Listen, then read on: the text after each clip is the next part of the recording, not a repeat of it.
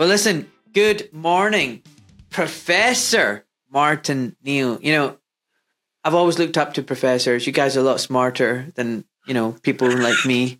I'm just a humble, low level, working class Glaswegian surgeon. But you're a professor. And um uh, hold on, hold on, hold on. I'm a working class Glaswegian professor.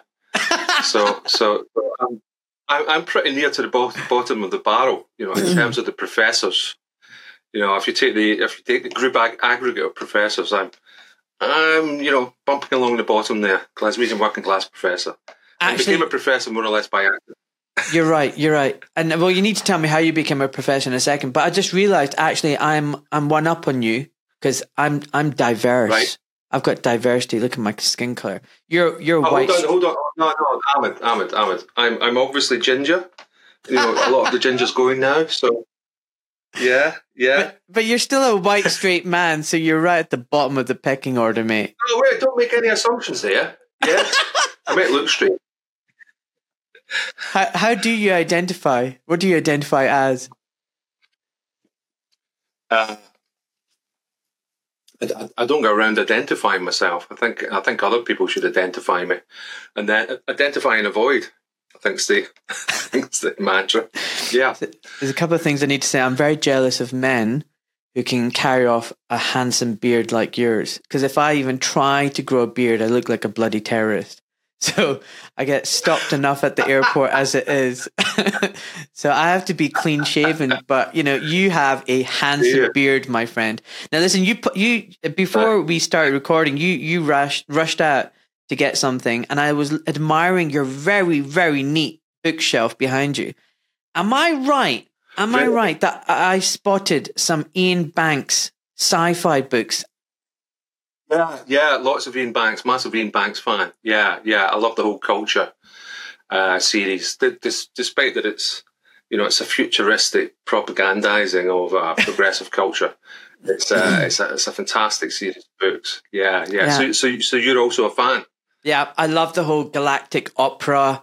The whole oh, it's just amazing. I think the imagination and the worlds that he can, you know concocts um, and the and the yeah, story and yeah, the storylines yeah. that he weaves, the drama, the detectives, the it's just amazing. I love it. I love it. It's a shame he, he died. I, I, love I love. I love the uh, the AI ships, the yeah. intergalactic ships, more, the autonomous AIs that, that do whatever the hell they like. yeah, yeah, and, and and and humans just live forever and just get on with life and intrigue and, and, and, and, and they identify as, as whatever they might might might wish to at any point in time. They change sex willy nilly. Yeah, yeah. but this yeah. this this conversation has taken a different tangent than what I was thinking. But it's only when I yeah, spotted them, I was like, this might, be a little. But those are those are cool books. A little bit unruly. Yeah. so listen. Um, well, you should read have you, have you just to finish the Iain Banks thing? Yeah. Have you read Feersum Endjinn? That's written in that's written in Glaswegian. So, yes. so he writes it in phonetic Glas. And, yes. And, and, when you read it, the non-Glaswegian, it reads like uh, you know a foreign language. It's quite amazing how he pulls it off. Anyway, Mate, but I was to say it was bloody hard for me as well. I was reading it going, mm, it, you know, I remember my first ever day as a junior house officer um, at the Southern General. It doesn't exist anymore, that hospital. It's now the Queen Elizabeth or something. Um, and my consultant at the time, Dr. Beatty, was doing a ward round. He was a gastroenterologist and he was a acute medicine take doctor and treated a lot of alcoholics. And we're doing this ward round, and all these all these people were lined up in the beds, and um, he goes, right. He, he had a very posh West End Glasgow accent. So tell me, young man, why are you here today? And this guy's like half pissed, half recovering, half asleep. I, I, I had a few things last night, me. And you know, I, the consultant looked over to me and said, "I don't have a clue what that man just said. Can you please translate it for me?" And I would just have to make something up because I didn't have a clue what he was saying. but yeah, it just goes to show even yeah, Glaswegians yeah, don't yeah. understand what other Glaswegians are saying. So what hope is there for anyone I, else? I remember that. I, I, remember that day meeting Dr. Beatty. Yeah, yeah. I'm, i must apologise for having too much to drink the night before. Was that you then? With a little bit of vomit on your oh, beard. Yeah, yeah, I'm much, I'm much, yeah, I'm better. Uh, better spoken and more polite when when when when I've when my shakes have gone. Yeah. Well, I'm really glad you've been rehabilitated. I'm so glad. Well, well done. Well, no, I wouldn't say that. so listen, um, when you're not taking the piss and getting hungover and recovering or whatever, um, and, and trimming your beard and reading culture books, you do some serious stuff. You're you're you're you know a math mathematician or computer science professor and you're a smart guy. You're cookie, you know, smart cookie. I'm I, I'm rubbish at maths. I needed a, a tutor to take me through the higher grades. I ended up getting an A. God knows how. Um, but I, I never never was comfortable around numbers. Although I respect right, numbers. Right. I mean, that, that's that's interesting. You, you you presume that I was good at maths at school. I I, I failed my maths first time. What? Yeah, I yeah, oh yeah, yeah, yeah, yeah.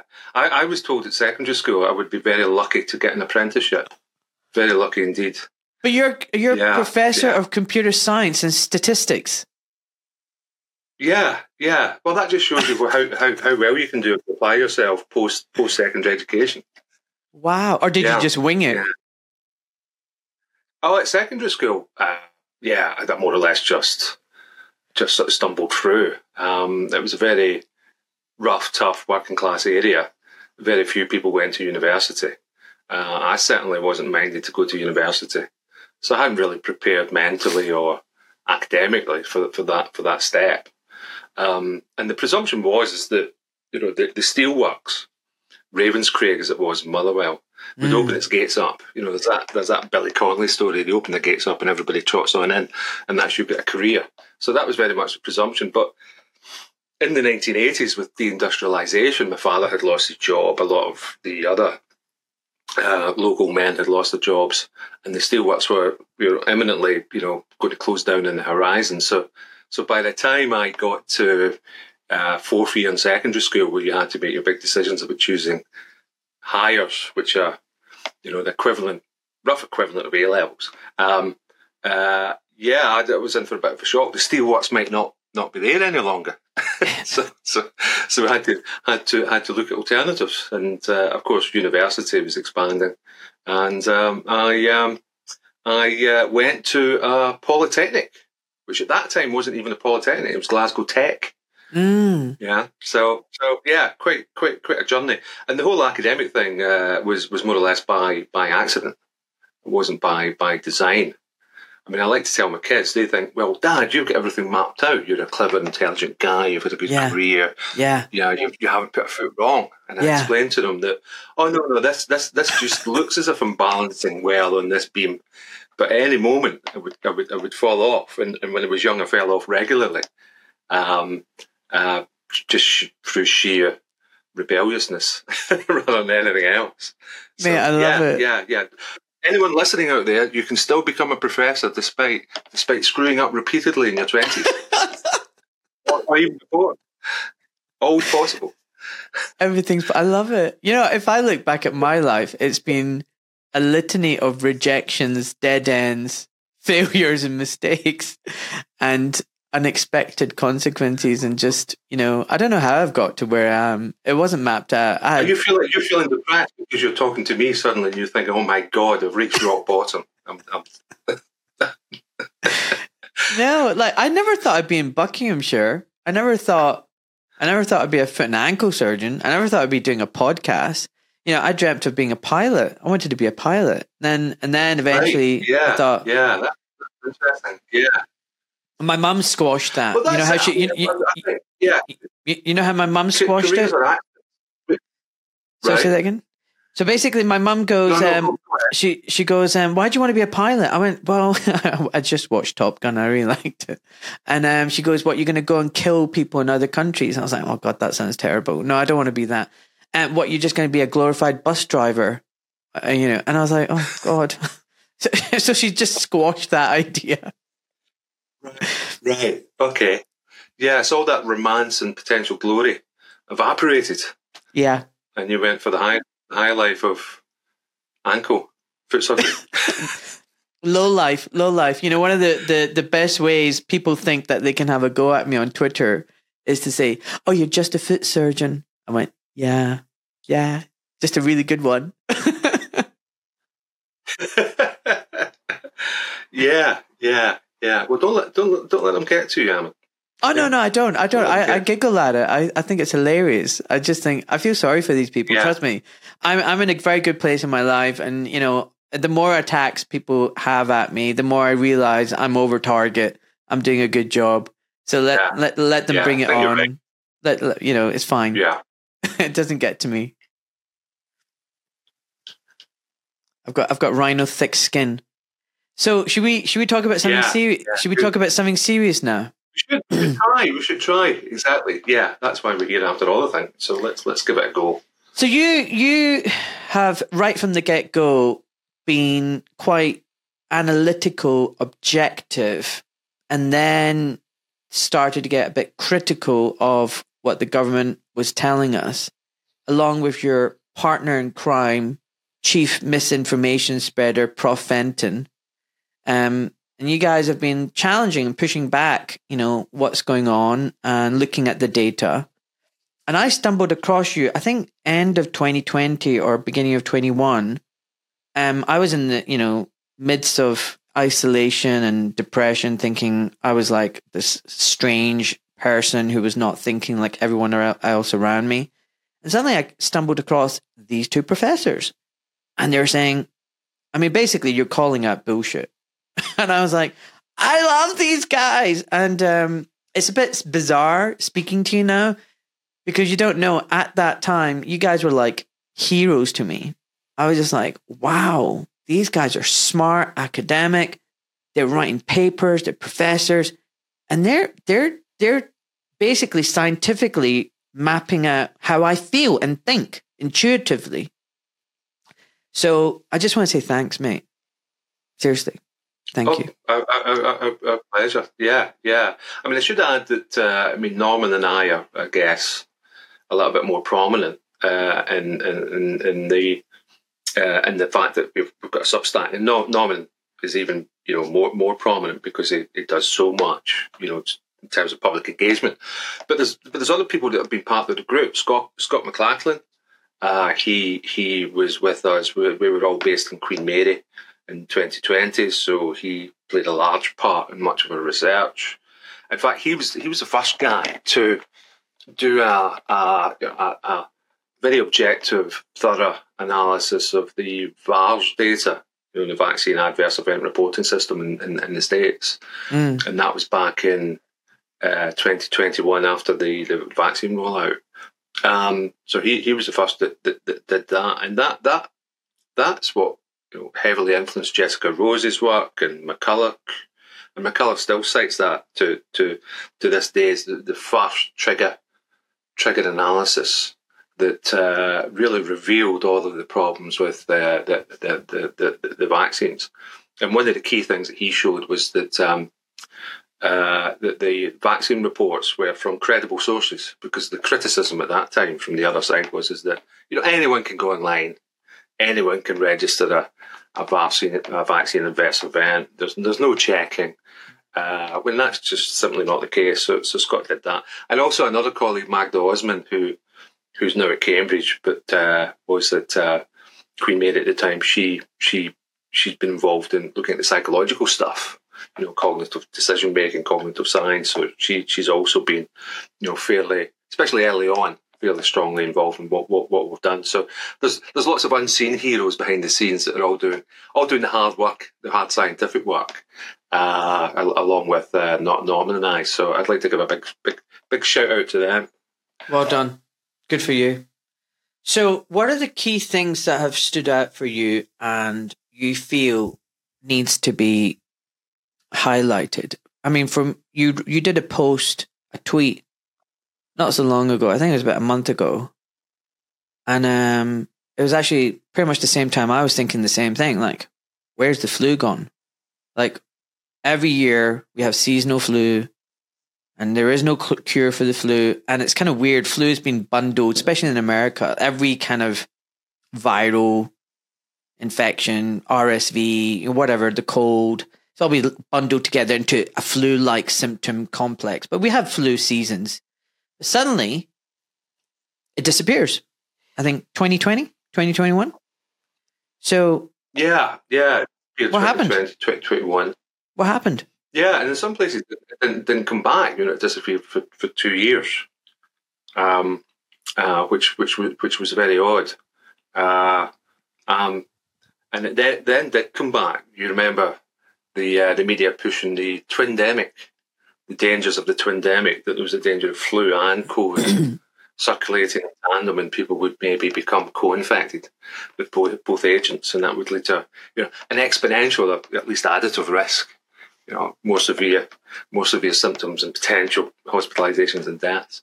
Yeah, so so so I've um, at the back of my mind, I've always been interested in, in what happened to the flu way back from March 2020 because I recall when the, the whole pandemic, in inverted commas, um, kicked off.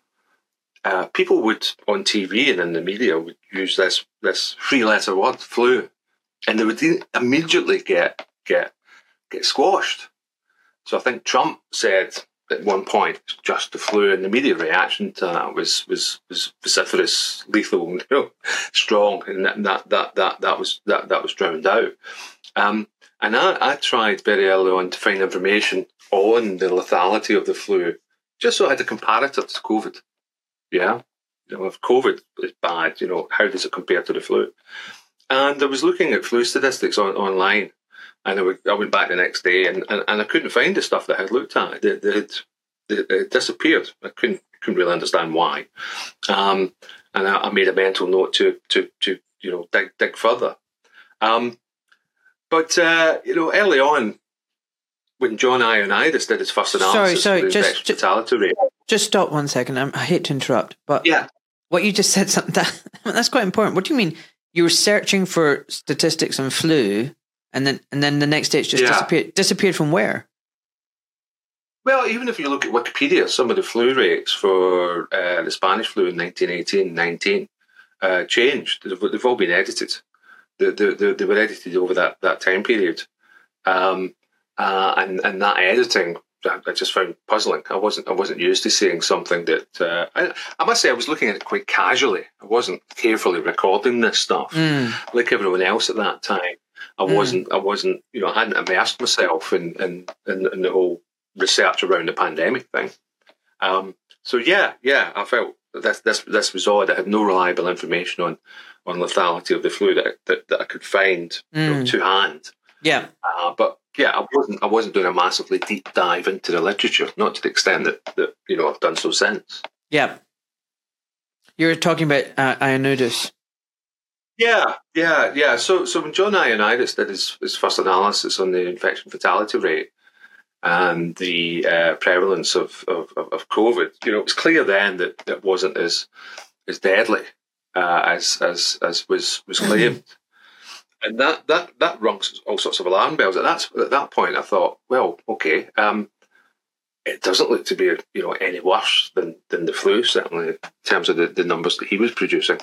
Um, and the thing that really struck me was the reaction to his research. Again, this rejection in the mainstream scientific mainstream and the statistics mainstream of, of, of this work, and, and, and I could not could not understand that. So I independently went off and, and built quite a, a, thorough, sophisticated mathematical model, taking the data to hand, and, and, and used that to build a uh, to to build an estimate of what the fatality rate and the prevalence rate was, and and, and it more or less was was in the same ballpark as Ioannidis. Can we go back to that I, published? That's because I, I want to talk about what you you did and what you published. But can can you help me here and the listeners? You know, when when was John's paper published? Um, and where was it published? And what's his background? I mean, who is this guy? I mean, has he got any credentials? Oh, right with that, I think uh, it seems so long ago now because it's you know it's rough, you know it's, it's over three years. So yeah. that that was uh, March April. Twenty twenty. So 2020, around about the time of Diamond Princess. Yeah, yeah. Right. And, and the starting to get the first sets of data from from Italy and from New York City and here in the UK. Um, so the, the data was starting to become available, and he was using some of that. He was doing independent seroprevalence studies, so looking at antibody rates for people that, that, that might have generated antibodies in reaction to, to, to the virus. Um, he he's a he's uh, a world-renowned scientist and epidemiologist who's who's I think the most widely uh, cited, referenced scientist in the world. He's written a whole series of seminal papers. Uh, huge, huge name. So, so it was puzzling, you know, why, why, why someone with this this global reputation uh, being being more or less sort of slandered. you know, yeah. So, so, and this is early. So March. Maybe, maybe it's wrong. Yeah, but this, this is yeah March April. So we, pub- we published a paper in May, in in uh, and then had it. I think it appeared in June, and in uh, online in a journal. And that was uh, corroborating. I mean, yeah. yeah. Yeah, yeah, more or less. So, so the Ferguson Imperial uh, College London, uh, Neil Ferguson did publish their rate, and it was one percent, and and our rate was was a fifth of that, and so was uh, Ioannidis's. And subsequently, we've found it should actually be a lot less, you know, even than that. Yeah, um, but yeah, yeah. So, so, so that whole thing drew me into it and I thought, okay, there's something, something seriously going wrong here. Okay, okay, other alarm bells were going off, but I couldn't mm. really qualify them because mm. I couldn't, I couldn't draw in the scientific evidence and, and present a coherent scientific argument. But this is something that I felt, you know, we, well, our group felt we could contribute to, to, to, to the debate. And, and I, you know, I seriously thought that once this paper's published, uh, we may get some other, uh, some other confirmatory analysis from other independent research groups. Uh, it should all be over by Christmas. all of this will go away, and it, of course, it never did. Never did. Wow. Yeah, it wasn't really exciting. Yeah. Wow. I mean, yeah. the reason why I'm asking. You, you, you asked me about the yeah, I mean, but the thing is, you know, to to many people, including myself, you know, we we were very isolated, and there's a real fog of war you know, we didn't, we weren't looking, we didn't know where to look for the data or the information. You know, I'm just, like I said, many a time, a dumb orthopod, a dumb foot and ankle surgeon. You know, and I, I don't, I don't do number crunching. I don't know how to make sense of all these statistics and tables. And most people, I'd say, are like me. They don't really understand. They just saw the red charts, the red graphs, all going up. And it's interesting you're saying this Ioannidis paper came out so early on because that meant the government and all the experts would have had this information. And if they had this information, why did they choose to ignore it? And why were they basing major decisions and major detrimental effects on the economy and the population, um, you know, based on information that was incorrect and ignoring something that was, you know, not that lethal? And you've corroborated, an independent group has corroborated that data and said, yeah, this isn't that lethal. I mean, where is John Ioannidis based? Because you're in St Mary's. I mean, it's not you're not in the same department, are you? Oh, right. We're at Queen, Queen, Queen Mary University of London. Um, he's at uh, I think it's UCLA. Yeah, okay. Yeah. I think uh, other side, other side of the world. Nothing or, to do with you. Maybe, maybe Stanford. Maybe Stanford. Yeah. Okay. Okay. Yeah. yeah. Okay. So then, what and, happened? And, and, ultimately, and ultimately, ultimately, that rate is is is com- comparable, of course, to, to the flu. Ah. Yeah, you know, it's, it's, a, it's a, a, fraction of a percent, yeah, or even a fraction of a fraction of a percent. Uh, so when you look at the flu, you say, well, yeah, I mean, some of those people early on were saying it's just the flu. Um, we're, we're, we're statistically right, yeah, yeah. There's there's there's there's issues around you know the symptom set associated with, with COVID and the flu that they have a huge overlap, yeah. Mm. They're potentially indistinguishable one from the other. Yeah, and a lot of people were, were, were saying that. Yeah, so uh, yeah, yeah, there's huge, huge overlap. But of course, I only started looking at the flu seriously this this year and what had happened to the flu because there was so so many other things that that had to you know demanded our attention. So we we did work in ivermectin, doing statistical analysis of the uh, efficacy uh, of of ivermectin as an early early uh, preventative or, or, or, early treatment. Um, we did a lot of work on PCR testing and exposing the corruption of PCR testing. Uh, I, I, looked the other day at our, our, Substack, and it's got over 300 articles now that we've written over over that three year period. Wow! Some of them very, very you know sophisticated mathematically, and some of them uh, just a few graphs and charts pointing out pointing out the fallacies and flaws in, in, in, in the data. But uh, yeah, so so I think it was only once you know, the vaccines had rolled out, we had made a contribution in criticising the safety and efficacy of the vaccines that could really come back up for air earlier this year and think, okay, let's look back at the questions I had right at the start. Mm. And a lot of people have been doing that, looking at the, the uh, you know, the, I, I, like to think about it as sort of folklore of, the, of the start of the pandemic. Yes. You know, what, what, what, what big questions can we revisit now? And what can that, what can that help reveal about where, where, where we are? So I've heard lots of things like it was pantomime, it was just theatre, it was all fabricated. Um, I've heard that there was no pandemic.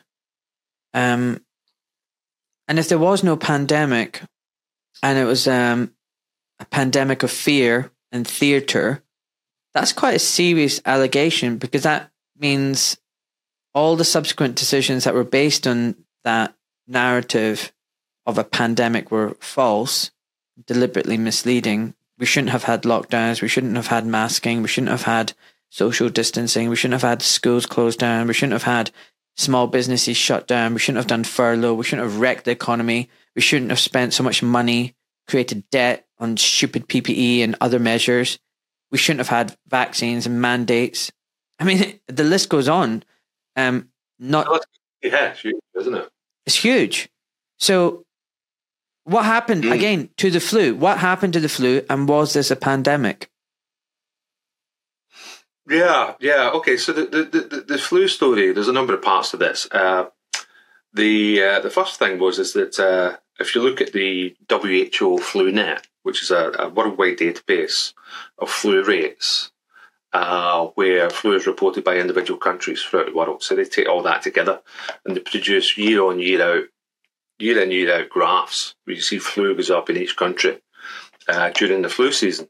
And this is a fairly reliable pattern. You know, flu arrives every year, the NHS collapses, flu goes away in the summer, and the northern hemisphere arrives in the summer in the southern hemisphere. But it's been very, very reliable, um, more or less. Uh, and then you know, COVID arrives.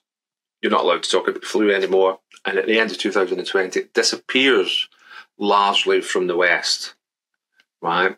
Um, so if you look at the WHO FluNet, you see these gaps in the graph, and in some countries it disappears for two years, like yeah. in, in, in Japan, New Zealand, uh, it disappears for, for, for, for two years. Um, and the, the, the, the, the story from the virologist is, is, is one of, of uh, viral viral interference. So one one stronger virus or, or more more transmittable virus uh, or you know some superpower virus comes along. Like one variant of the flu might drive out another. Uh, so maybe COVID had driven driven out the the the, the, the flu. Um, but what I found is that the flu didn't disappear in 2020. It still existed in some countries. Uh, you could find it uh, on the WHO FluNet. You could find it in uh, Afghanistan, Pakistan, Bangladesh, Laos, um, uh, and in Haiti. So Haiti's out in the Caribbean. Mm. Uh, and the country next door to Haiti that shares the same islands is the Dominican Republic. Mm. The Dominican Republic got COVID. Haiti didn't. Haiti got flu at the same time. It doesn't even make sense. So I thought, oh, that's, this, that's very odd. This, this is a virus that recognises national borders. and there's, there is a mountain range that, there's, there's, there's a mountain range that separates these, these, these two parts of the island, you know, Dominican Republic on one side, Haiti on the other. But there's a lot, lot of people move backwards and forwards, you know, across that across that border. There's a lot of, there's a lot of labour that moves from Haiti into Dominican Republic because it's it's richer. So you're getting the, you get you're getting flu. Flu didn't disappear; it only disappeared in certain places. And of course, you've got zoonotic, zoonotic uh, reservoirs. The flu still circulates amongst animals. Mm. You know, bird flu, other flus. Yeah. So where, where did that go? The, the animals have kept quiet about whether we had the flu or not. But uh, yeah, yeah. So so so flu had gone. and and uh, I decided to to to, to have a, a, look into potential reasons why that might be. I've mentioned viral interference as one. So uh, this is you know the idea that one one virus pushes out the other, and I thought, well, I'll do a PubMed PubMed search. Right, so mm. medical research has gone PubMed, huge you know, portmanteau compendium database of all the research papers that are done mm. across everything in, in, medical science, including epidemiology, virology. Uh, and I looked for experiments that had been done where people, uh, scientists would take uh, ferrets or hamsters or an animal model or a model, you know, a biological model of, of someone's uh, respiratory system, and they would infect it with one viral agent mm. right, and then infect it with the other. So you give SARS-CoV-2, COVID, and then you, you, you, you apply flu, and you look at whether there's evidence after that sequential infection. There's mm. evidence that uh, one one virus has driven out the other, whether the mm. titers, the, the amount of virions uh, or viruses in the the, the animal uh, are are uh, one one one one virus or the other. So so you infect with SARS-CoV-2, then you infect with flu, and then you ask, does flu drive out SARS-CoV-2, or is it the opposite? Yeah. Or you you know you might infect in a different sequence. And and over the four or five papers I looked at, it was clear that that uh, there was no evidence, lab evidence of uh, viral interference. Flu flu was not being knocked out by SARS-CoV-2. Mm. Right. So this assumption that the virologists had that flu disappeared because of viral interference because COVID was uh, was uh, more powerful in, in a sort of layman sense was, was nonsense. But of course, the obvious thing is is that you know remember flu did come back right after after Delta for COVID and after Omicron, flu come back right and flu. Yeah. We did we did eventually get to endemic, yeah. Yeah. So over over the early period of the, the pandemic, flu disappeared. But later on, flu and COVID were happy to coexist. But during the early period, the virologists would point and say it's viral interference. But in yeah. the later period, it's it's not. It's a mystery. It's weird. It's, it's just such an obvious obvious contradiction. Yeah, yeah. Yes. So so COVID and flu eventually were rubbing along quite happily. but before beforehand, we're, we're bitter enemies.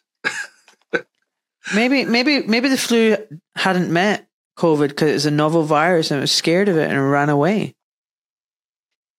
That's it. And once you know you meet a new a new friend, you start to get get you know get to know them. Yeah, yeah, they're, they're less dangerous. That's that's right. Yeah, the French. Yeah, yeah, the stranger model of, of viral interference. Yeah, stranger exactly. Stranger we, we should we should call it the the Malik Neil hypothesis. I mean, it's just it didn't make sense to me. It didn't make yeah, it didn't make sense to me, mate. Yeah, because basically, you know, it's like saying, yeah, you know what, you can break your ankle, and but you can't break your tibia, you know, because one's more powerful than the other, so you can only break one. It just, what do you mean, like, oh, the viral interference? It doesn't make sense. They're either going to infect you or not, and why can't? It just, it just didn't make sense from day one for me. Honestly, it didn't. So now, yeah, yeah, we were told it's, just, it's all about. Yeah, so, recap we were told flu has been pushed away, has ran away from the big bad sea, scared of COVID. COVID's the dominant bad guy, the big bully in town. But then later on, the two viruses meet, greet, realize that they're chums, and then hang out together. Is that what the, is that what the virologists are saying? Yeah, and they, they agree to co-infect people. They would they would work together as a as a as a as a, a criminal conspiracy against your respiratory system rather rather than agree to attack you one at a time. Smart viruses, you know, collaborative they effort. Are, you know, they've yeah, always novel and dangerous and smart. Yeah, they've obviously sorted out the win-win scenario. You know. yeah, yeah, yeah, yeah, and they know how to collaborate. Yeah, it's good. So then, what happened?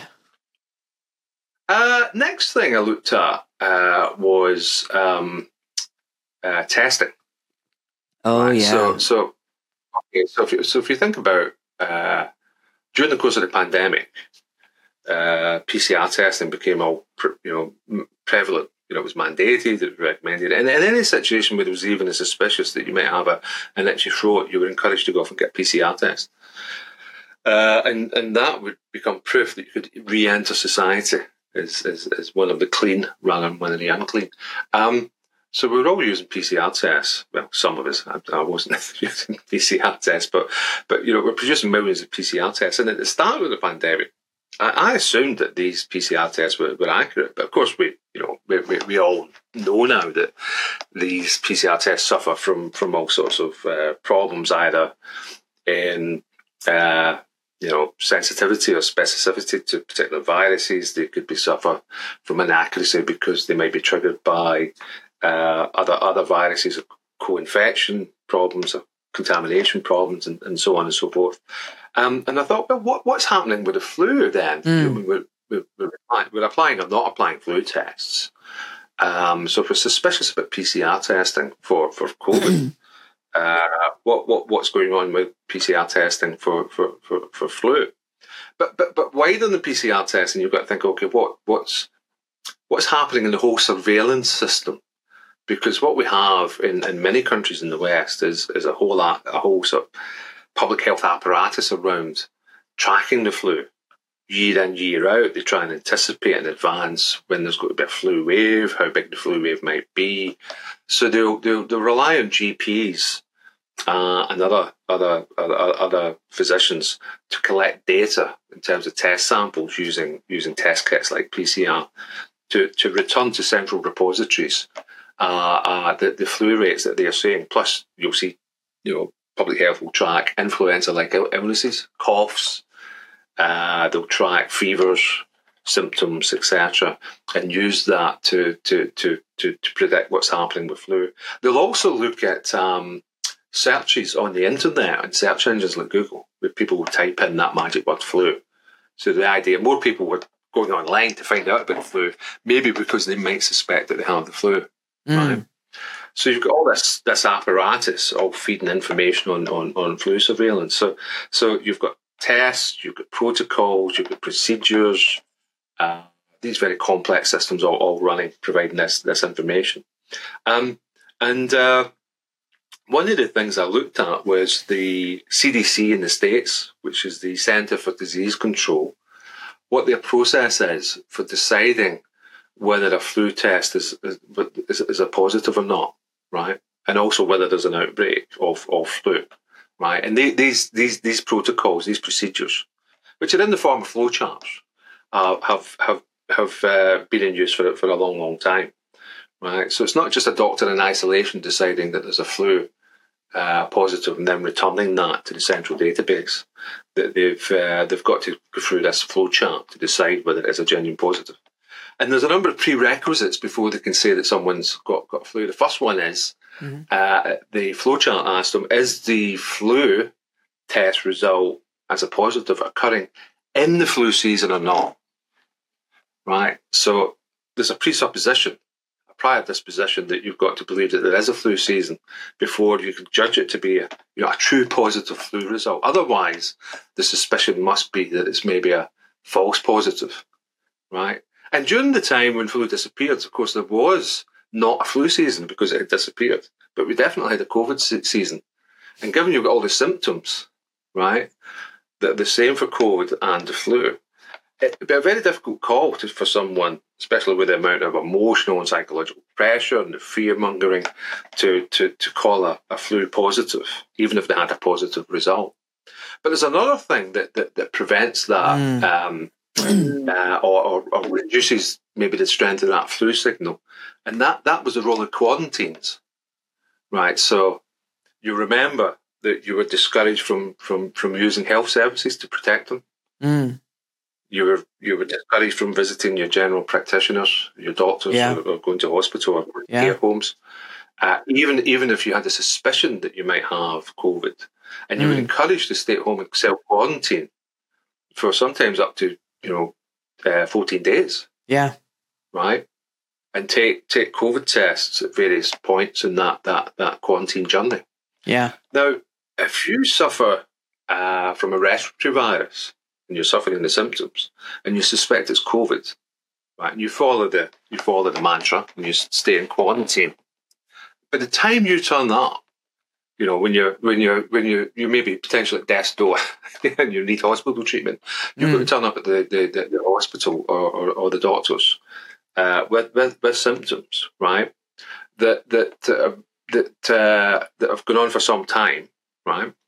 Um, and you've quarantined, uh, but by that time, you know you you'll probably have a positive COVID test, right? Or, or at least they, they will give you a, a, a COVID test upon entry to the hospital, and you might catch COVID at that at that time. But but the fact is that the flu test would not be applied at the start at the point you're given symptoms. You, you, you've experienced symptoms, Mm. right? So you experience symptoms. You don't have access to a flu test because you're at home in quarantine. You don't go to the doctor, so he's not going to give you a flu test. And and they seldom give flu tests anyway. But for the surveillance system, they they, they do. Um, the problem is is that with flu tests, uh, you have to apply the flu test within about um, four days of experiencing symptoms. Otherwise, it won't pick up Mm. the virus, right? And and it varies depending on the age group and whether you, you, you you've had flu before. Um, but if you don't if you don't apply the flu test within four days of having symptoms, it'll, it'll show up more than likely it'll show a negative. So if you think about it, quarantine, you're in there for two weeks. Yeah. You might have had flu at the start, Yeah. right? You arrive in hospital to do a flu test, it's got to come up negative because Right. it's more than the four days that it needs from And, and, symptom onset. and is it a reliable test? Uh, no, no, the flu tests aren't that great. The assay tests, some of the PCR tests are supposed to be better, right? But uh, most of the uh, reliability or accuracy assessments of these tests are, are, are sort of done within a closed shop. So it's the manufacturers with some, you know, maybe you know, tame academics producing these, these Mm. estimates. But but you would think that when flu disappeared, logically you've got you've got two explanations. It genuinely disappeared Mm. or maybe there was something wrong with all of your testing. Right, it'd be such a big question you would want to ask. So you would go off and you reevaluate all your all your testing equipment, Yeah. all your PCR tests or assay tests, and ask, are they genuinely picking up flu? No one did that. No one did that. They just assumed it disappeared. So quarantines, I think, had an impact on whether, even if they did apply a flu test, whether you would come up positive. So that was that was pretty amazing, right? So so so that was the second the second part of the sort of four or five part story. Uh, the next thing hmm is I did mention earlier that the surveillance systems that, uh, especially here in the UK, uh, rely on internet searches to give that potential early warning. Now, uh, That's crazy. if you look at the, it- sorry, it doesn't sound know, very it sounds crazy. scientific. It doesn't sound very scientific. Uh, well, it's just it's, it's just one part of the mix. yeah. Yeah, it's not replacing any of the other surveillance components, right? Um, but it does it does it does give you a potential early warning that if your health system isn't picking it up, then maybe it's showing in people googling, right? So so imagine an Ebola outbreak, people are going online and typing Ebola. You would want to know that a bit earlier, as early as you can. So maybe use use the, the internet search uh, frequency, you know, the volume of searches as, as a potential early, early warning. Now, I'm not, I'm not defending it. I'm not saying it's the best system in the world, but it's But I'll throw it back in the sense that health- if, if. I know, but say if there's articles or news, you know, media outlets pumping out fear porn and going, "There's an Ebola outbreak, Ebola outbreak," and then I'd be like, "What the hell is Ebola?" You know, it's like not because I think I've got No, Ebola. yeah, yeah. That, that, that- but that, that's a good point. But what I'm, what I'm about to say is that despite the fact that COVID 19 is a novel and deadly virus and you're all going to die, yeah, and Mm. that being pumped out propagandistically throughout Mm. that period, people were still going online and searching for the flu at Ah, the same rates as they did. At the same rates as they did in previous years. Wow, That's that's the crux of this. It's not. It's not that they were searching for the flu at all. It's that despite the fact Mm. that COVID nineteen was the was the only virus in town. Yeah, they were still Mm. going online, and they were searching for flu during periods when flu had supposedly disappeared.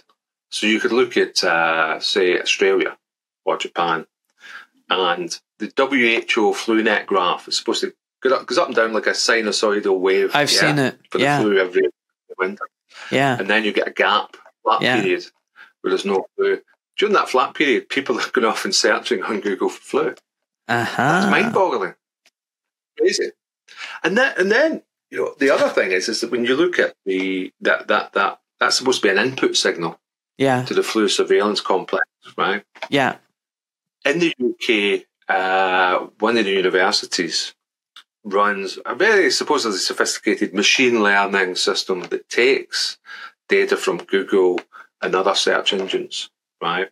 The, Mhm. the actual system's Google, Google Trends. People can go off and get, you know, access Google Trends, just search for it. When you get there, type in the word flu, and then you'll get Mhm. these graphs. Yeah. Um, the, the, this- university did some sophisticated machine learning u- using the information from Google, from Google Trends on searches for flu, Mhm. right? And did some sophisticated analysis to reproduce that graph and decide whether, based on the height, the amplitude of the, the, the, the number of searches, whether we had a serious flu season or mild flu season, etc.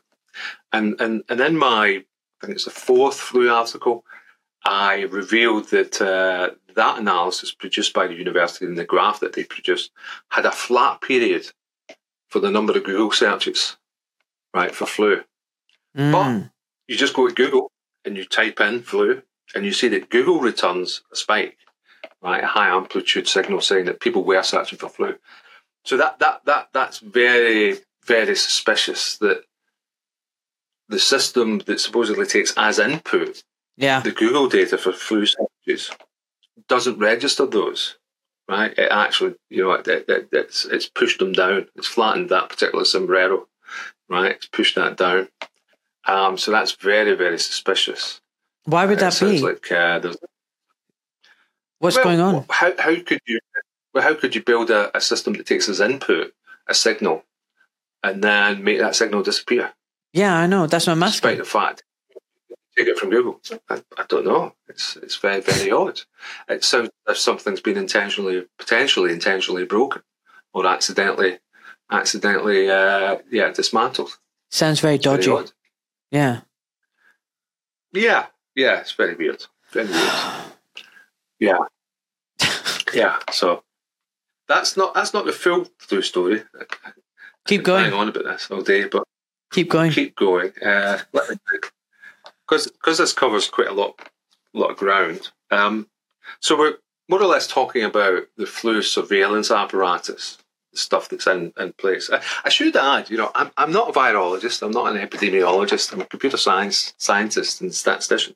Um, but but this sort of information that I'm revealing here today is, is being gathered not through any special scientific special powers. Yeah, these are a few wet Sunday afternoons on the internet, looking at websites, gathering data. The sort the sort of thing that journalists used to do and get paid for. Yeah. Yeah, it doesn't take great talent to reveal this stuff. It might take a little bit of talent to put pieces together, right? But but the information's all there; it's all public, and, and anybody can go off and either reproduce what I've done or or, or, or, find find new new information.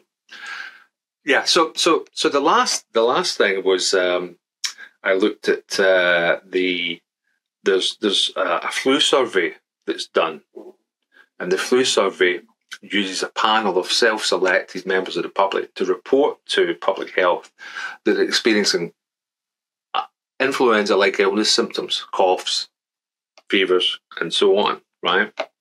And they have a reporting system with a questionnaire that people fill in diligently every year.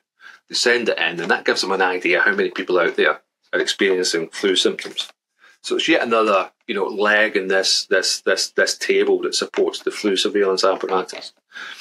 And and they uh, diligently send this in. Uh, and at the start of the pandemic, they uh, they decided to change the questionnaire. I've no idea how they changed it, and they changed it in a way that would now track COVID and the flu, right? Mm. So they, they ran that, but they only reported data on this for a few months and then stopped. and then at the end of 2020, they declared that they were no longer using flu and COVID tracking together, right? They were they were they were on, on, on COVID only. I think. Um, I mean, I may be getting this right. There's a lot of detail here. And then the next year, in 2021, they, they declared that the the um, the flu season has begun, despite the fact that there had been no flu. So on the website, they say we're, we're, we're tracking flu and COVID. We're going to now just track uh, COVID. Um, but uh, the after the flu season in January 21, they said, well, the flu season is, is about to begin. Even though they didn't have a flu signal, they turned off the information for, for the flu, right? So all the reporting people were doing, saying we've got symptoms, has been pushed into COVID, right? Not, not, not the flu bucket, yeah? But then they had the prescience to know that the flu season was about to begin again.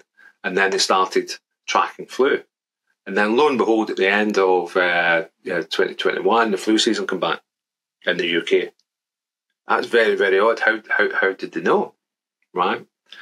Very, very weird. And, and, and uh, it's all there. You can use the Wayback Machine to look at the website and find out when they made these announcements about flu appearing, disappearing, how they changed. It was tracked. So, so this is another case where you've got the, the whole system that's been put in place to determine whether we'll get flu not working properly or potentially being interfered with. So, so, so the argument here is, is that you know it's human interference rather than viral interference. The methods by which we observe the flu have been have been adjusted or gerrymandered or dismantled, and that that you know if you don't look for something, you won't find it. Yeah, so that that could be causing the the, the disappearance of the flu. The Whoa. last thing in the story is yeah. The last thing in the story is that we uh, we we've always reported flu and pneumonia as a as a as a cause of death, right? In official mortality statistics, mm-hmm. right? Um, and these, the, the, this has been, you know, more or less sort of quite routine. Uh, in uh, 2020, we were all focused on, on COVID, someone raised a, a FOI, right? So that that's a, a, freedom of information request, and they asked the Office for National Statistics for the data on flu deaths mm. in March 2020 during mm. the peak of the COVID pandemic at that time, mm-hmm. and the flu deaths were, were were only slightly under the COVID deaths. So people were dying of influenza and, and, and pneumonia at roughly the same rate as COVID at the same time. Now, if people had known that, yeah, yeah. If you had been able to do that comparison, remember at the start of the conversation, it was important to do a comparison. If people had seen seen the figures coming out in Downing Street from the podium, yeah, if that's what we were using at the time, I can't recall. If you'd seen that the flu deaths were quite similar to the COVID deaths, it's well, geez, people are dying of flu at roughly the same rate. COVID doesn't look much different. What we worried about. So maybe it was the case that that competitor, that competing explanation, right, or that competing comparison you know, had had to go from the public mm. public mind. And then it was the same in, in, in January 21, right? Um, when when when the, the, the flu season between 2020 2021 in the UK didn't didn't occur, right? Uh, flu and influenza deaths were again comparable in the mortality databases. Were comparable to what we'd seen in a traditional flu season right, in the UK. And it was the same in the States. The number of pneumonia and influenza deaths over 2020 was something like, off the top of my head, I think it was 54,000, uh, very similar to previous years. So these, these influenza and pneumonia deaths hadn't changed at all during the course of the pandemic. Right. So what, what the hell happened? So flu disappears. Mm influenza like illnesses uh, are, are gone. You know, it's all COVID. Yet we're seeing in official statistics that pneumonia and influenza, where, where deaths were still occurring at the you know very similar rates. It's a mystery. I, I'm even more bamboozled now than before. So, Martin, well, well done. I'm messing with your mind. You're a professor of bamboozlement. Okay. That's your new title. Forget computer science, professor of bamboozlement. I'm bamboozled. So listen, are you saying? Well, hopefully I've, I've explained it. But. yeah, I'll, I'll, I'll, I'll give you I'll give you a rating later. So listen, um, was was COVID the flu rebranded? Yes, no. Ah, right. That that that that that, that that's a difficult. Yeah. That I mean, okay. So that's the obvious question. People just say, yeah, it's the flu yeah, COVID was the flu. No, I, am I'm not. I'm not convinced that we can. That there's evidence to support that assertion.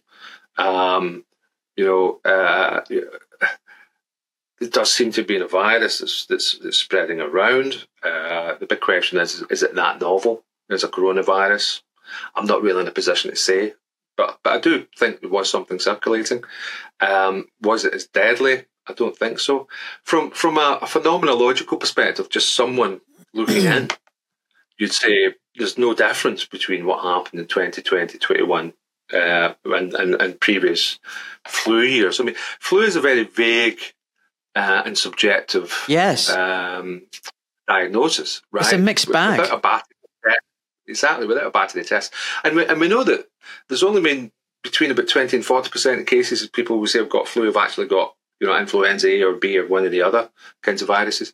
And, and very often it's coronaviruses, especially in the elderly or the infirm, that Yeah. might take them over the line. Mm. Uh, But we don't we don't worry about finding out. It's just a you know it's a complex, a miasma of, of, of viruses that are always evolving, always changing, and we just say it's an influenza-like illness, right? Yeah. So in terms of you know COVID being added to that swarm, it's it's it's, it's no big deal. It doesn't add anything anything new. So so saying that yeah, COVID was the flu, it's it's a bit of a non-question. Yeah, it doesn't really matter. It, it's just it's yet another virus. Um, you know, could people have been co-infected with flu and, and COVID and it was flu that took them over the line? I guess in some cases, but without testing and knowing the specifics, it's a very hard judgment call. To, Okay, to, to so make. so you got the flu and like really, it doesn't, it doesn't matter. What, it doesn't matter what the virus is. It's, it's pneumonia that is going to get you anyway. You know. Exactly. We'll come to that in a second. So basically, you got these flu like illnesses, respiratory tract infections, you know, viruses, RSV, coronal, influenza, you know, I think there's a few other ones. Um, they give you very similar symptoms runny nose, sore throat, cough, you know, all that kind of stuff. But it's never really the virus that's the serious thing. You get over that, but it's a secondary bacterial infection, pneumonia, that's more serious. And that's the stuff you need antibiotics for.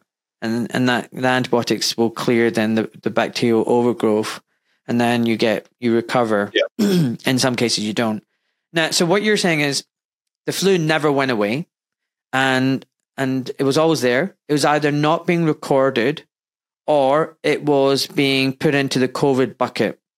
So it was never gone. I mean, we've we've not cured COVID, uh, influenza. You know, it's always been there. It's a seasonal thing. A Couple of things. we we know. I've seen those graphs. The flu comes and goes, comes and goes. It's pretty goddamn predictable. It's like almost like death in taxis. We kind of know it's going to happen. Why the hell do we even need to monitor it? We know we're going to have a season. We know people are going to get sick. We know the hospitals are going to get overwhelmed because they're understaffed and underfunded and mismanaged.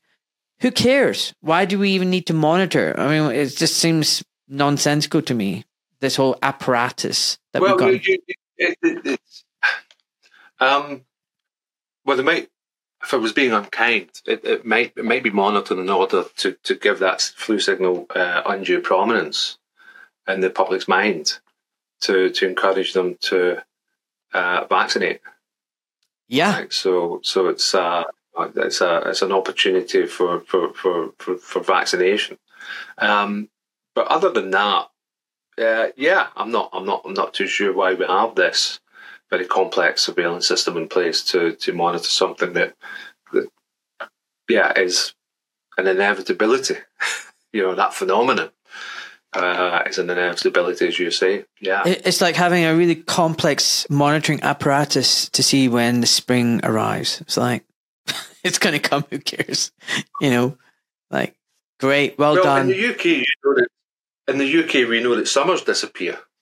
The, the, the, the, the, the weather called the summer can easily disappear in the UK every year. So, so, so someone could tell us in advance. We, we could all book holidays abroad. You know, Oh man, I know, I know. So anyway, flu rebrand.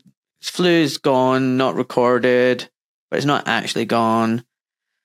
COVID is there. You know, we can't say it's not not there as in a virus. We we don't know what's circulating and what we're being picked up. We've got these faulty tests. What I want to clear my head, right, because it's still imprinted. These graphs, these rising numbers, cases infections, people in hospitals, people dying. I mean, did more people die in 2020 and 2021 than normal average years? Were there these, like these graphs were showing, these surge of deaths, um, you know, above and beyond Yeah. what, what normally happens? Or was that all just a statistical illusion and putting in numbers of everybody basically dying and just attributing it to COVID? What was going on? Yeah, yeah. Well, if you look at 2020, I remember, I recall having a meeting with our, our MP, who's a cabinet minister now, and presenting him with a graph showing the mortality rates from, I think, must have been 1950s up to 2020. And you could see this little this little blip at the end, this tiny little increase in in in, in, uh, mortality caused by the, the, the pandemic and me, you know, ranting at him and pointing at this, and this you sacrificed everything for for for for, for that. Um, and uh, you know, of course, his reaction was just to trot out full fact figures at me, yeah, and government policy. But yeah, statistically, when you look at it, uh, it's we did we did lose. Uh, in terms of mortality, we hadn't had as bad a year for, for mortality in the UK since I think 2009, 2010. So we had lost maybe 11 years of mortality, but it's it's not a huge amount. So it, it, it really wasn't, you know, significant statistically. Uh, and if you think about the components of that mortality, you would get the you, the normal deaths for, for flu over the year, you know, for whatever it is, whether it's COVID flu, and then you've got some some additional deaths. And the question is, is how do you attribute the reasons, well, the causes Yeah. of those, those those additional deaths? That's the big question. You know, how how many extra deaths did we have, and and how can you explain those deaths? Are they caused by the, the reaction to the virus, the fear, the panic, the interventions? Uh, were they were they caused by the treatment? Right, the treatment regime that were given to you know patients of uh, the, the, the, the virus did they cause more deaths? You know what happened in hospitals? What sort of drugs were people given? What happened in care homes? You know what happened with ventilation? All of those iatrogenic Hundred you percent. know, reasons for, for, for, death.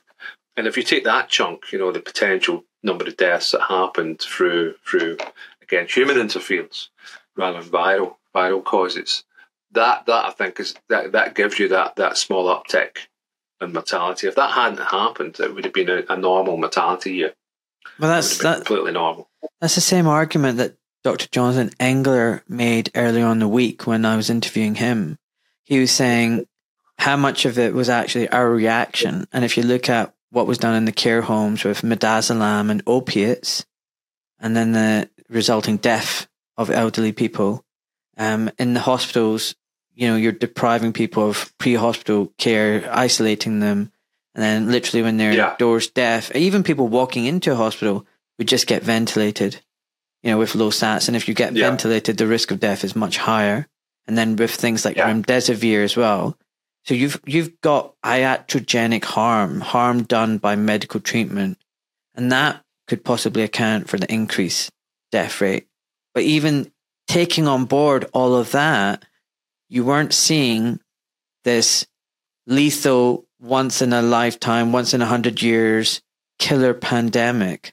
People weren't just dropping like flies. Am I right? Yeah, yeah, yeah, yeah.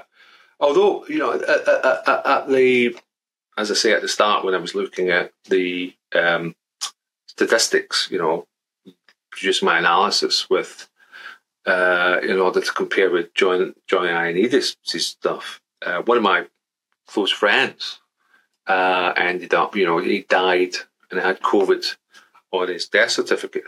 This was April 2020.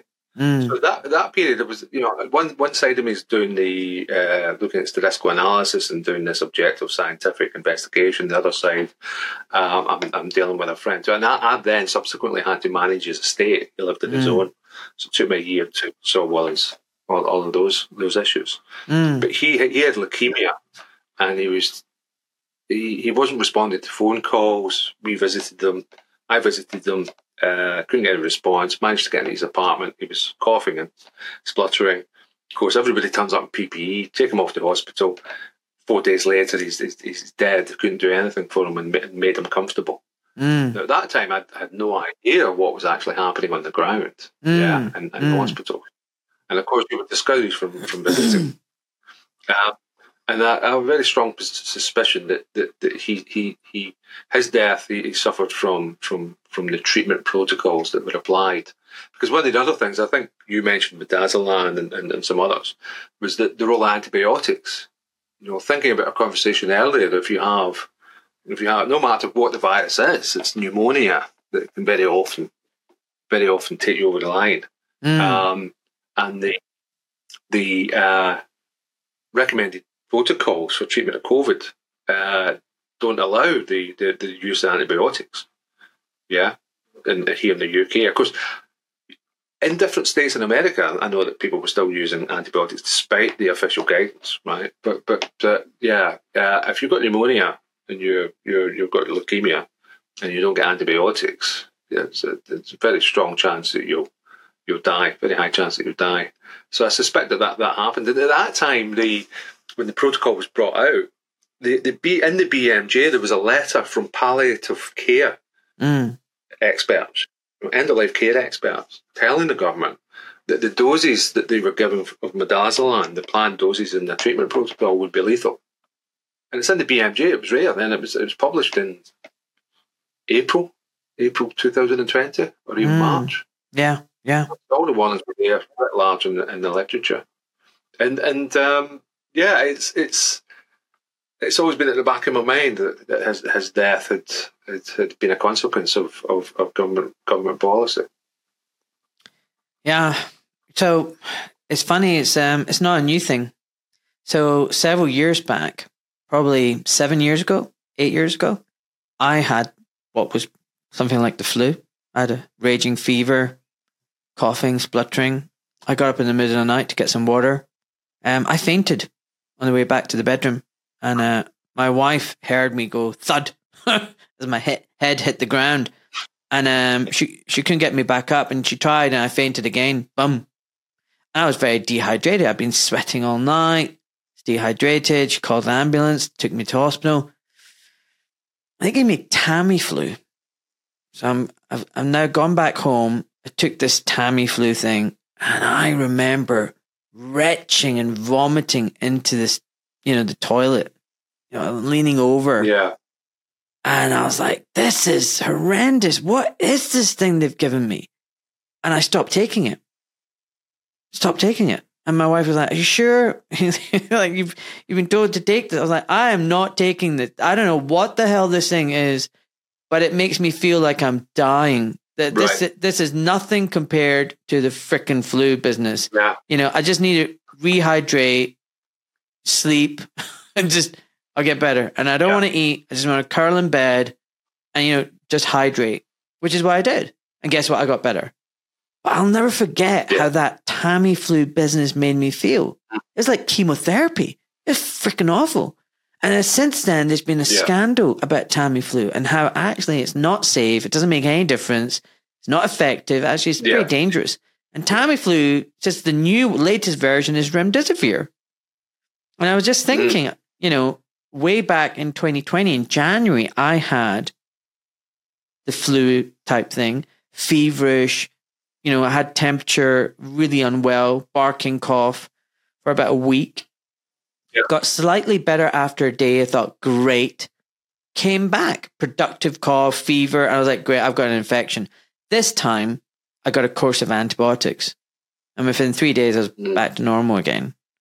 And yeah, and that's the thing. You need the antibiotics. And I wonder how many people were, you know, were not given the antibiotics that they were meant to be given. And that's that's a question yeah, yeah. that we need You- to look you into. Can, you, you, you can actually see it. Uh, you can see the changes in the administration of pres- prescriptions, the prescription data.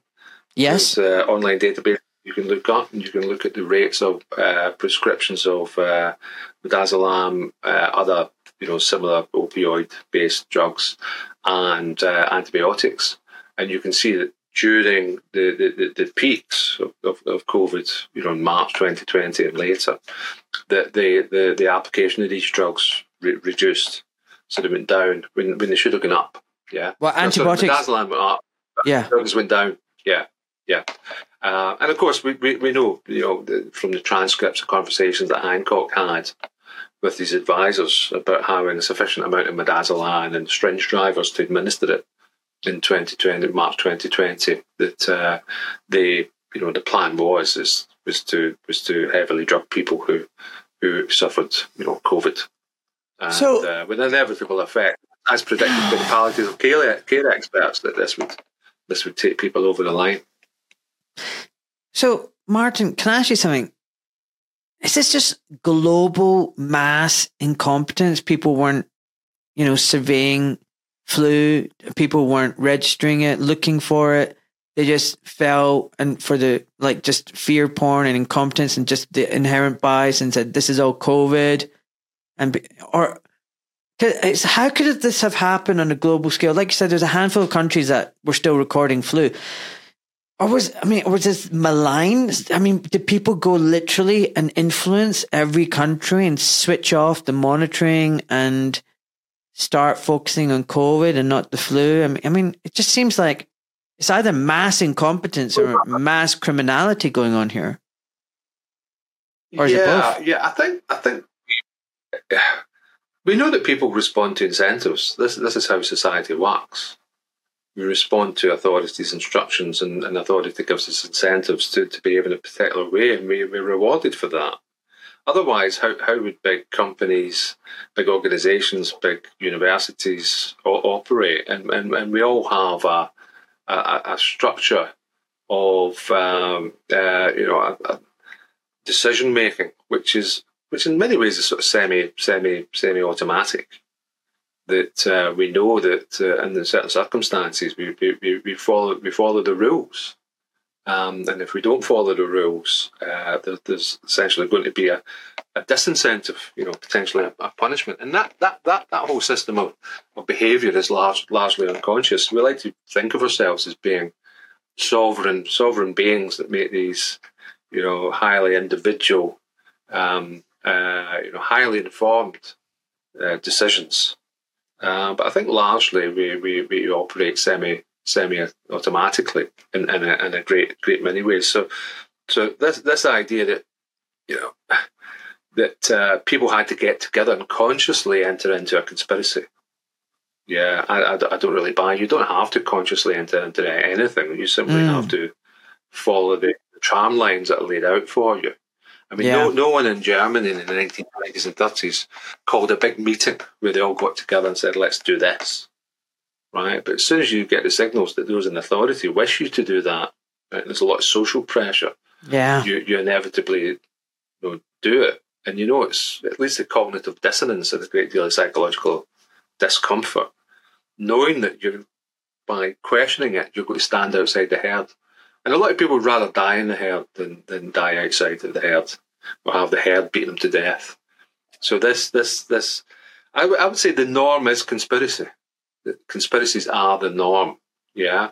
Mm. Uh, when, when, when, when organizations market new products, when they design new services, they are conspiring to maximize a profit in their interest right? And it's perfectly natural for them to do so. So people are naturally, uh, naturally planning environments that will maximise their their, their, their, their self interest, and, and, and they'll do so. I mean, Adam, Adam Smith has that that that great saying that you know when when when the merchants get get together uh, and uh, discuss trade, uh, inevitably it, it turns into a conspiracy against the public. Right. That's why we have a monopolies commission yeah. So, so these these things I see as completely natural. Conspiracy is completely natural in human human behaviour, and, and it's perfectly natural that, that, that, people just just do it automatically. That they don't have to have a conscious sign up process where where, where, where it occurs, and, and people have to uh, you know they have to believe that they they, they, they socially they, fit in and they're so they're behaving in a socially acceptable way. It's very painful to stand outside the group for most people. It is very isolating. Yeah, yeah. I mean, we've, we've all experienced it. So this comes to the question: How did you guys all, you misfits, come together? Because I don't hear of any other departments around the country you know, and I'm sure you're not the only department in, you know, you know, in the country, computer statistics and the stuff that you do. Why is it only your department. Was speaking out and saying what it was saying? And you know, you've got these four or five right. people who think the same way. You've just said most people conform and go along, and it seems like that's the case because I don't I don't hear lots of doctors speaking out. I don't hear lots of lawyers speaking out. I don't hear lots of professors, epidemiologists speaking out. So, am, am I right? There's no one uh, of your comparison like in other right, universities. Yeah, yeah. Um, there's no. Yeah, yeah. Um, well, it's not. It's not the department. It's it's a research group, and there's yes. three of us within the research Norman's now retired. Scott, Scott's elsewhere. I'm, I'm, I'm still at, uh, at the university. Magda, you know, she was in our department. Um, but we, we our, our, research work was always kicking against the pricks. It was going against the grain. We we do a lot of uh, we look looking at the the, the the, science and art and how people make decisions, make rational decisions. So as part of that process, you're you're always challenging how people currently make decisions. Mm. You're looking at the the models you know the, the, the, variables, the factors, the, the influences that, that, that, that, that help them make decisions, and then challenging that. Uh, looking at cost benefit analysis of whether the decision, the outcomes of the decisions are, are, are, rational and optimal in some way. So, as part of that that analysis, you, are coming in very sort of. As the dog decided to bark, it's a critical moment. We were talking about how your research group is the only one in the country that's come up with yeah. this data and information. Yeah. And why is that? Why is it that only your department yeah, is? So I was about. Mm, I was about to say cr- critical thinking is, is, is, what we do day in day out. Mm. So we, we've never been a research group next to one area. So we, we, we, we move, we're quite, we're quite sort of like butterflies, we move between different areas. So, so we're used to going into an area, whether it be finance or medicine, and challenging what's going on right? And, and, and looking at things from a, a, fresh, different perspective. And that's what invigorates me. And I think that that that that that encu- then encourages a, a, kind of sort of uh, detachment. Mm. You then don't become part of a, an academic peer group where you have to rely on them, mm. yeah, for a shared research agenda. Yeah, mm. we, we move into one area, we'll upset everyone and then move on to the next one. and we do that repeatedly. So, so we've got no investment in, in, a, in a particular re- regime, yeah, you know, or, or academic group or a particular line of thought.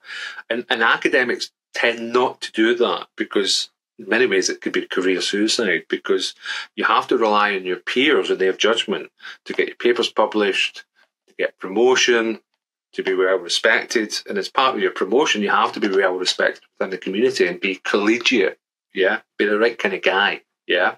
Mm. There's still a lot of that that goes on in academia, and and and, and we've we've we've just blithely disregarded all that and just led by our wits, and we've done that for a long, long time. And it's it's it's it's a kind of aloofness that we try and stand above it because mm. as soon as you mm. become part of the research machine, and you're, you're, you're, you're, you're doing your research according to the very centralized governmental goals for how that research should, should be, should be done and what the research output should be. You, you, you're no longer doing, doing objective research. You're trapped by personal incentives, right? And the personal need to belong. Right? So we, we, we've ended up just by, by our own bloody mindedness, ended up where we are. I love it. I think you're, you're real disruptors divergent thinkers. And actually, the world needs that. If everybody just thought the same way, there, there would never be any progress. There would never be any innovation or creativity. You need, you need that. I think I've always been a misfit. Never really fitted in anywhere. Um, I've always yeah stood back, and I, I I never liked following the crowd. Quite often, I'd be like, "That's a weird direction people are going," and I was quite happy standing on my own. Um, which is why I think I'm here doing this podcast. It's a very strange thing for an orthopedic surgeon to be doing, speaking to someone like you about this. It's just most of my colleagues are just getting on with life, you know, as if nothing happened. And I don't know about you, but I yeah. can't forget. I can't forget what happened. I don't want to forget what happened. And, and I think it's important people like you are doing your work and forensically going back and analyzing and scrutinizing and exposing because if we don't, mm. this is just going to happen again. round two. Exactly, exactly. Yeah, And- yeah. The way you know, it'll happen again in a, in a decade because we've we've seen it happen. You know, before so many times. That Jonathan Engler, you mentioned earlier, you know, Jonathan, and he he uh, he he tweeted out something you know, a couple of weeks back, um, and it was a paper written by I think the name's Alfred Wallace. Alfred Wallace was one of the Darwin's competitors for the theory of evolution, and he was a very well-known, well-respected scientist at the time. Mm. Uh, and we're talking about, you know, historical analysis, which is what I'm doing with the flu, looking Mm. back and asking these questions that we, we don't repeat this. And Alfred Wallace had, had written a paper which you could consider to be a, a you know, anti-vax or very sceptical paper on, on vaccines in I think it was the 1880s, uh, pointing out all of the statistical tricks and chicanery, right, that were employed then to make the vaccines look good Wow. categorizing people as being as being uh, unvaccinated within a period after vaccination because they haven't be- benefited from the vaccine yet. Yeah, stuff Mm. like that. Um, he pointed it all out in the 18, 1880s. Lost all of his credibility with the looks of it, and, and then was written out of history, um, more or less. Doesn't have the same prominence as people like Darwin. Um, and um, we, we, we rediscovered that. So it's a question, it's, it's similar case of history repeating itself. And we've discovered it all afresh. So all, this, this story that we're living now has, has happened. You mentioned uh, the flu in 2009, the Tamiflu episode. We've got episodes in 1976 where you know flu flu vaccines had uh, had a detrimental effect and had to be had to be pulled from the market. The, the, the, these issues, you know, and Robert F. Kennedy Jr. has been highlighting all the, the stories about vaccine harms uh, for other vaccines. Um, that that this playbook has been has been on stuck on repeat for a long, long time, a long, long time. Yeah, it's kind of crazy that it goes back 150 years. I mean, you know, I saw black and white pictures of people saying no to vaccine mandates, you know, a long time ago. Yeah, And it's kind of like, yeah. wow. That's- yeah, yeah, yeah. It's it's stunning, and and uh, you know other other very independently minded researchers who won't let it go, like uh, Jessica uh, Hockett in, in, in, the USA. She she's now looking at uh, what happened with the Spanish flu, 1918, 1919, because some of the estimates for the deaths from Spanish flu have been inflated over the years Mm, you know, initial estimates were, you know, a few million, and then you read in the newspapers, you know, it becomes 50 million. Yeah, so historical analysis of this stuff and, and uncovering the method and the pattern yeah. is, is very critical and, and, and uh, you know, rooting out this, this, this, this, uh, you know, massive corruption in, in, in society. Wow. Listen, I'm sure you're going to have lots of other things to talk to me about. But before we end, um, I need to ask you what's your thoughts on vaccines now? Would you roll up your arm for another flu shot, yearly flu shot? Or is this thing, have you always been skeptical? Yeah, or yeah, have you yeah. reevaluated things? Mm. I've reevaluated things. Uh, I was I was- I was starting to sort of question them because my wife uh, suffered a, an adverse reaction to a flu shot back in 2009 10. Mm, She was in the office and they were handing out flu shots like candy, and she thought she'd go and get one. yeah. And she had uh, uh, um, Guillain Barre syndrome as a as a consequence. Uh, Oh, wow. short lived, and but she's had a whole host of you know minor minor you know problems since then. Um, uh, you know, that have been sort of chronic in a way, uh, not dramatically so, but enough to you know be bothersome. Um, so I was I was sort of questioning it a little bit, but I hadn't any coherent coherent uh, view. But uh, at the start of COVID, when the vaccine rollout, I was very sceptical of the vaccine.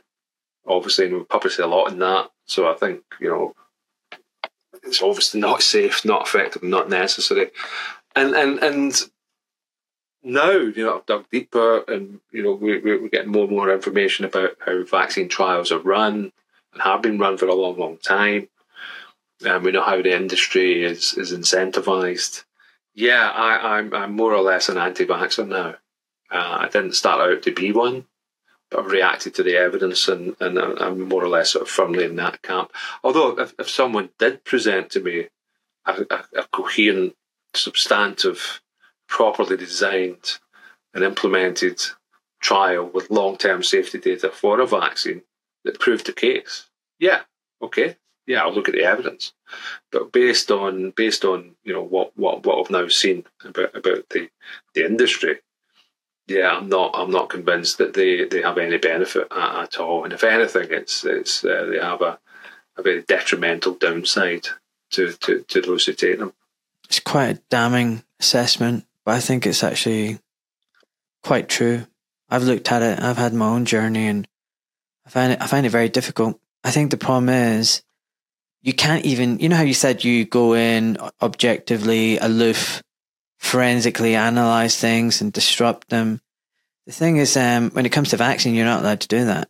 It's like ring fenced. Yeah. It's security walls, guards. You are not allowed to go anywhere near that area. I find that bizarre. Yeah. Yeah. I find yeah, that just crazy. Yeah. Yeah, you can. Yeah. So what? Where are they hiding? If you can't question it, you know what? Where are you hiding? Exactly, exactly, exactly, exactly. That so, that yeah, that in itself is suspect. Yeah, so it's not it's not a journey I set out to to undertake. Mm. I mean, I've I was deep, deep disinterest in all things biological, you know. So, but now now I've been dragged kicking and screaming to look at all this stuff. Uh, yeah, it's it's it's taken me it's taken me on a journey to a destination I needed to get to. That's the way I look at all of this stuff. We needed to do this. Are you not slightly so worried? This, this, is good for. Are you not slightly worried what effect this might have on your career and standing? Because people who've gone down this route, who question and expose, eh, it doesn't end well. End well for them. You know, jobs offers dry up, promotions. You know, funding gets withdrawn you get cancelled. Um, yeah, I've never, never, never, never. Yeah, well, I'm, I'm, I'm, I'm um, I, I, I think you know, old previous versions of me in my twenties, thirties, and forties with a young family. Yeah, I would have been maybe a little bit more reticent. Yeah, and not have stood back. But once you've seen it, you can't unsee it. You won't be able to sleep at night if you walk away from it. Whereas that natural reaction, people don't want to see it because they know that they might not be able to sleep at night, so they'll, they'll choose not to see it, stand by. So I can understand because I wouldn't condemn them for doing that because previous versions of me would have maybe have done the same. Uh, because you've got, you know, you're incentivized to look after your young family, etc. Yeah, I mean, ultimately that's that's your that's why you're here. Um, but uh, in terms of you know academic respect, I've never placed much value on it because I've always thought I'm, I'm a little bit of an imposter. I'm a working class Glaswegian kid who screwed up and accidentally became an academic. You know, I enjoyed the ride, but I wasn't here for the social accolades, or or, or certainly not for the wealth, or the or the or the respect, etc., etc. So so I, it never really turned me on. Um, uh, so yeah, yeah, I, I didn't feel that, that, that, there was anything that I was losing from doing that.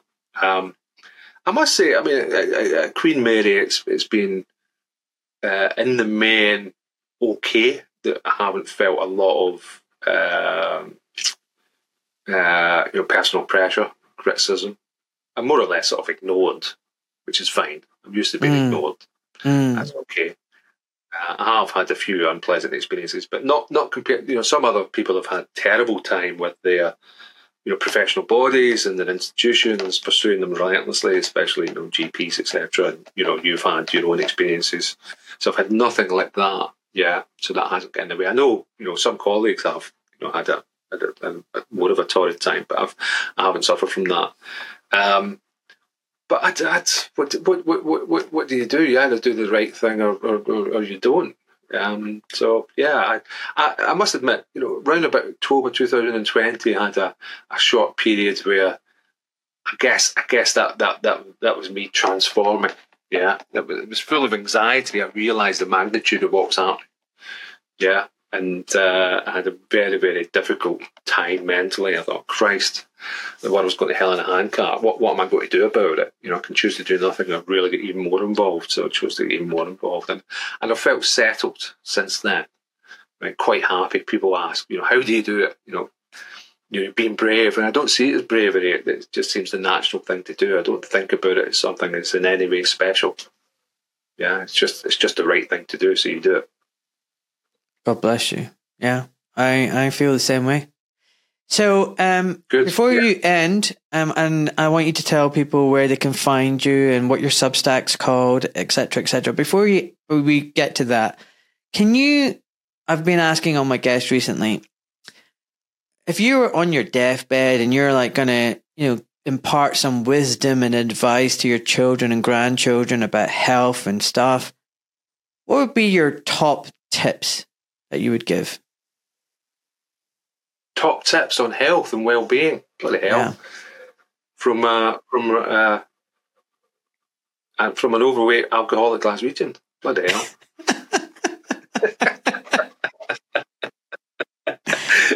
Go for it. I didn't anticipate this question, Ahmad. This is this is this is terrible. Yeah, I'm tongue tied now. That, that's that's difficult. Yeah, yeah. I'm tempted. I'm tempted to say, "Don't run with scissors." Oh, etc. etc. Because I'm, not, I'm in no way sort of medically in, in, in, inclined. I haven't. I haven't really thought about. You know, I can understand why many of your other guests do have a top ten list of you know how to lead a recommendations how to lead a happy and healthy life. I haven't. I haven't really thought that one through. Yeah. It's not top. It's not top ten. Um, it's just like you must think about your health and reflected over the last few years how to, to stay happy and healthy. You don't think about these things. Uh, yeah, I, I, I, I do. Um, but uh, I haven't thought about them as being, you know, personal recommendations that I would impart to people. I, I, I, I don't see, I actually don't see myself as being that, that healthy. Therefore, I'd, I'd be a good advertisement for my lifestyle, right? So, so, so there's that. Yeah. So you can take the lad out of Play more Glasgow, sport. but you, you can't get. You, c- squash and do weight. I was gonna say, yeah, Yeah, you can take Glasgow- you can take Glasgow to lads. Yeah. exactly. Are you still eating fried Mars bars? no, no, my my my my, uh, my diet's pretty pretty good. I think. Yeah, Have you ever had one? You ever had a fried Mars bar? Deep fried Mars bar. Yeah. No, no, but but uh, I, I I enjoy telling uh, Americans, especially once they've heard about the the, the, the whole deep fried Mars bar shtick, that uh, that that's not the least of their worries. They should actually have a deep fried pizza. that that top technologists in Glasgow in Glasgow universities have devised a pizza that you can drop into a deep fryer in a in a in a fish and chip shop, and you could fry it and it, and it's it's it's probably ninety percent some some some weird uh, weird ingredient, maybe plastic or something that actually holds the topping in place. So the mushrooms, or what for what has to be mushrooms, actually stay on the pizza while it's being fried, and floating around in this thing. Oh Deep my fried goodness. pizza is a recommendation. Everyone should try that once. Oh, I had I've had a deep fried Mars bar. I took one bite and spat it out. It was disgusting. Just just to see what it was like. It was horrendous. Yeah, It's funny. I look back at my diet as a kid. I used to have fritters and a morning roll. I used to have fish and chips. I used to drink Irn-Bru, and now that Yeah. stuff just is Yeah. disgusting. It's disgusting. Irn-Bru is disgusting. it's okay as a treat once a year. Once a year, I still enjoy the taste of it, but I- I'd maybe drink one bottle a year. Yeah, Okay, maybe maybe when, when, when maybe it's best that you don't give health advice. right, tell us about Probably, yeah. Your, loyal following would just plummet. This, who's this guy on? He's, he's, he's more deadly than COVID with his diet advice. Kill hundreds of thousands. right. Tell tell everybody where they can find you. Yeah, they can find all of my uh, scribblings on, on this particular topic at uh, the Substack. Where are the numbers? So that's uh, forget this, right? Where are they? Let me let me get it up. Actually, Where mouse is going to are sleep? where are the numbers? Hold on. It is. Where Yeah. are Wait, the wait. numbers? Where are the numbers? Substack.com. Yes. Where are Fan- the numbers? All one word. Dot Substack, all one word, dot com. That's it. Yeah. And your Twitter Thanks- thanks handle plug, and your Twitter handle is at Martin Neil number nine, as in nine. Yeah, yeah. And I could really be doing with a follower boost because because I'm one of these people that uh, Twitter are, are keeping in their cage. So I did a tweet in 2000. When was it? 2021. Uh, at the back of the research that we'd done on on vaccine efficacy and safety using the ONS data, and it got tweet exposing the miscategorization problem, the fact that the vaccines weren't safe, got something like 2.9 million impressions. Wow. And then since then, the the whole account has been has been kept in this cage and it can't grow. It's never gone beyond twenty one point seven. What, when was that? I, I was recently, recently that that was back in two thousand and twenty one. Uh, So it, E- it took a spot and then So flatlined. So Elon it- Musk hasn't you, let you out of the cage.